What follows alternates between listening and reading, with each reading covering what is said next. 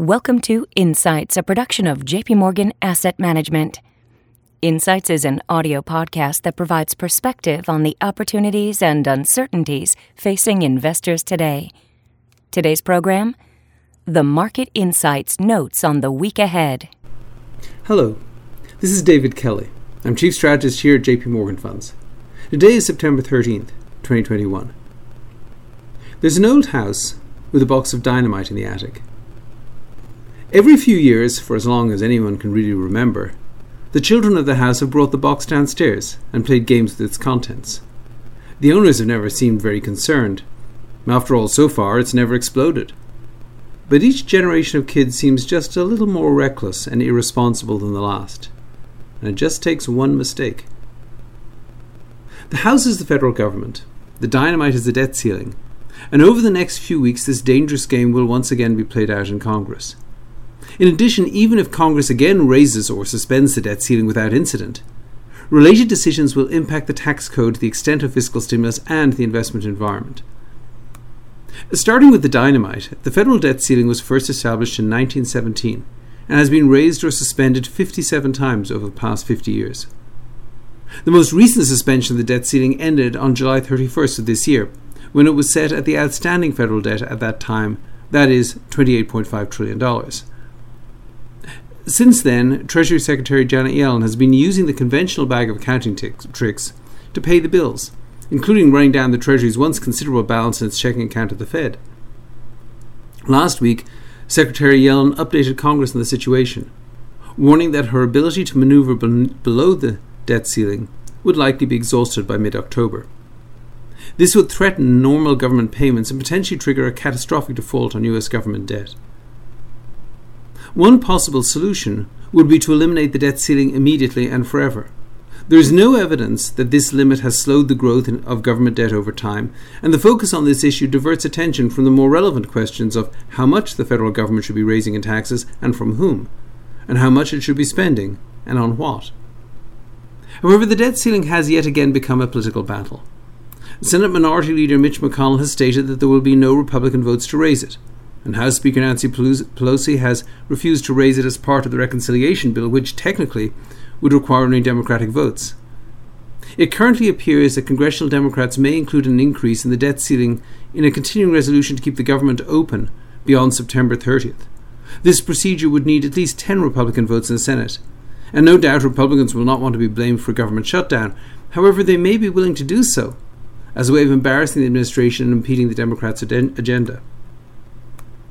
There are, of course, multiple risks associated with this brinksmanship, and investors will need to pay attention to this issue over the next few weeks. However, even if the government remains open, the debt ceiling is lifted, and the infrastructure and reconciliation bills are passed, the decisions made in getting to these deals will have important implications for investors. One very direct issue is taxes. On Sunday, House Democrats circulated a plan to fund, or mostly fund, their proposed $3.5 trillion in spending on the reconciliation bill. The suggested provisions include raising the top marginal income tax rate from 37% to 39.6%, with the top bracket starting at $400,000 for individuals and $450,000 for married couples, and adding a further 3% surtax on individuals with income over 5 million. Increasing the top capital gains tax rate from 20% to 25%. Cutting the estate tax exemption for married filers from $24 million to $12 million raising the corporate income tax on domestic income from 21% to 26.5% and on foreign sourced income from 10.5% to 16.5%. Adding additional revenue from higher tobacco taxes, limitations on loss carryforwards, and tougher IRS enforcement. Democratic Senator Ron Wyden, head of the Senate Finance Committee, has also released proposals which include a 2% tax on stock buybacks and increasing taxes on partnerships. However, as a practical matter, the Democrats need 50 votes in the Senate to pass any tax increases, and consequently need the votes the vote of Senator Joe Manchin. On Sunday, Senator Manchin reiterated that he was only in favour of raising the corporate tax rate to 25%, and appeared to favour a bill which raised between 1 and 1.5 trillion dollars in revenue, as opposed to the 2.6 trillion the House Democrat in the House Democrat proposal. If a compromise is reached, it would presumably be a little less impactful on the economy than the House Democrat proposal. In addition, capital gains tax changes may well be made retroactive to the date of announcement, as suggested by the Treasury Department, which would presumably eliminate the risk of massive selling in advance of higher capital ta- gains tax rates. However, higher corporate income taxes would tend to reduce the value of stocks relative to bonds. And roughly similar increases in capital gains and income taxes for the rich would reduce the value of all financial assets for them. Higher US corporate taxes would also, of course, reduce the value of US stocks relative to their international counterparts. Another broad implication of the negotiations in Washington concerns fiscal stimulus. In their July update, the Congressional Budget Office estimated a federal deficit of almost exactly $3 trillion, or 13.4% of GDP for fiscal 2021, which ends in 17 days. They further estimated that this deficit would fall by 1.85 trillion to 1.15 trillion or 4.7% of GDP in fiscal 2022. Even with some lagged effects of earlier Washington payouts, this implies a very significant drop in federal support for the US economy. In early August, the CBO also estimated the impact of the proposed infrastructure bill. These numbers suggest no significant economic impact in 2022. Consequently, if the economy is going to see further fiscal stimulus over the next year, it'll have to come from the reconciliation bill. However, there are limits to how much stimulus can actually come from this bill. Both Senator Manchin and Arizona Senator Kyrsten Sinema have said that they will not support spending $3.5 trillion. The end game in these negotiations is very unclear. However, the broad fiscal consequences are not so difficult to draw out. The key is to recognize that the $5.3 trillion already allocated to battle the pandemic was all short term money, while the bills working their way through Congress have taxes and spending spaced out over many years. Suppose, for example, the final deal is a bill containing $2.5 trillion in spending, partially financed by 1.5 trillion in tax hikes over 10 years. Even if we assume that all the spending is compressed into five years and the tax hikes are spread out over 10, this would imply roughly $500 billion in higher spending and $150 billion in higher taxes over each of the next five years, or a net fiscal stimulus of $350 billion per year. This is still small potatoes relative to a projected 1.85 trillion decline in the deficit between this fiscal year and next, absent any legislation. Since the start of the pandemic, Washington has been America's the American investor's best friend. The Federal Reserve first stabilized markets and then maintained long-term interest rates at super low levels through massive bond buying. Fiscal support has been even more impressive as both Republicans and Democratic lawmakers have funneled cash to American families and businesses. However, as we look forward to 2022, the Washington winds are turning.